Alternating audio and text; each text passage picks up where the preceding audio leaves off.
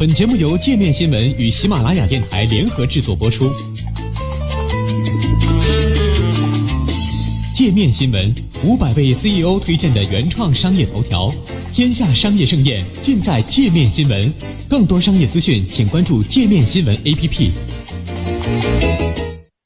谭青山表示，谨防美国新孤立主义的抬头。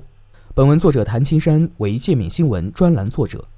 中国国内对美国特朗普有一种主流看法，认为特朗普政府对华贸易政策是醉翁之意不在贸易，而是有更深层次的战略反华考虑，即针对中国的政治体制，遏制其在与美国争夺世界第一时所具有的体制优势。这种观点往少了说，不但高估了特朗普的战略智商，他是一个谈判高手，却不是个战略思想家。更重要的是，错判了美国特朗普政府对华政策。将一些中美关系中的具体问题与两国战略取向和大国关系混为一谈，错认为因果关系。诚然，中美两国出现的贸易摩擦，其激烈程度、其深度和广度可谓前所未有。特朗普不但是对中国出口美国产品征收巨额关税，针对中兴和华为实施精准打击，极力限制中国国有企业在美并购和购买先进技术。甚至也有个别声音说要阻断中国十九大提出的“二零二五制造大国”的进程。这些与中美贸易赤字有关的一系列政策和做法，犹如洪水猛兽，在特朗普上台后的短短时间轻闸口而泄出，似乎让人防不胜防，难免会引起一定程度上的震动效应。震惊方定，随之而来的就是深究其对华动机和政策根源。大部分的结论就是美国对中国制度的扼杀。且不论特朗普是否能全面代表美国，还记得他在上次大选中所得的选票少于希拉里。特朗普的对华政策在很大程度上反映的是民粹主义、利益为上的诉求，以及他个人注重的经济和选票效应，谈不上一些国人所说的深谋远虑。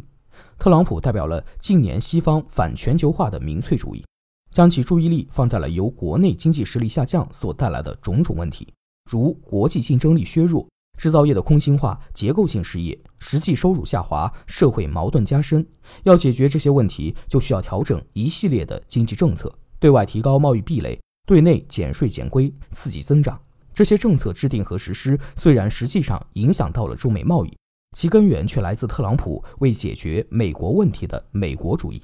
其次，特朗普经商多年，在其经商生涯里遇到过各种各样的对手，包括犹太人和香港的商人。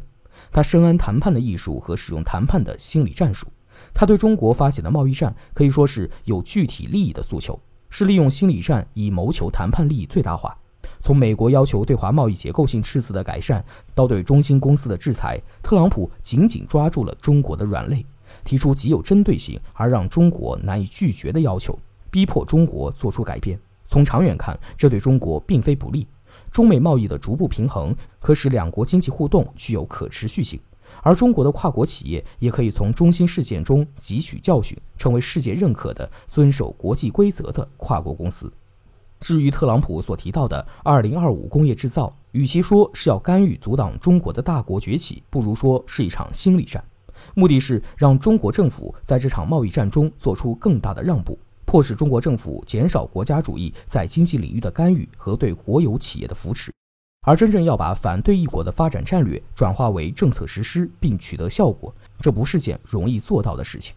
这也是为什么美国对战后日本的国家经济主义以及德国的工业制造采取睁一只眼闭一只眼的做法。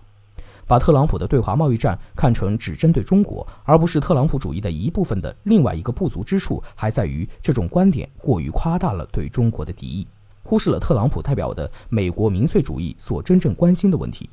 特朗普必须要尽力去解决这些问题，以给他的支持者们求得实际的利益。这也是为什么特朗普近期对欧盟的钢铝贸易征收关税，以此警示加拿大和墨西哥，要他们在新的北美自由贸易区谈判上做出让步。如此下来，日本这个盟国也逃脱不了新一轮的贸易摩擦，被迫开放其保护的汽车市场。对特朗普政府来说，美国的经济利益是实在的，没有经济基础的大西洋联盟、美日同盟形同虚设，没有意义。因而，特朗普政府不但要对中国，也会对所有包括其盟友在内与美国有贸易顺差的国家进行利益索求。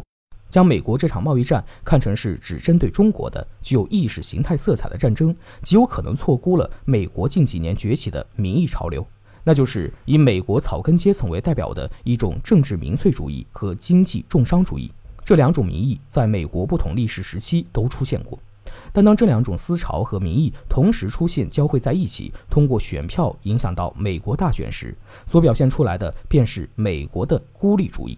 二战前的美国，其孤立主义的主要特点就是贸易上实施保护主义，关税壁垒高筑；外交上单边主义，基本不参与国际事务。今天的美国，民粹主义潮流已经显现，贸易保护也在抬头。而在外交领域，特朗普虽没有全面收缩，但也有些出现端倪的单边主义。美国的所谓传统的多边主义结盟外交已在改变。美国不顾欧盟反对，废除伊核协定以及对其盟友的贸易战，就是最好的例证。如果这两种民意在今后进一步加强，那势必会进一步提升美国的孤立主义。而世界各国是否做好了一个没有美国参与世界事务以及世界最大消费市场闭关自守的准备呢？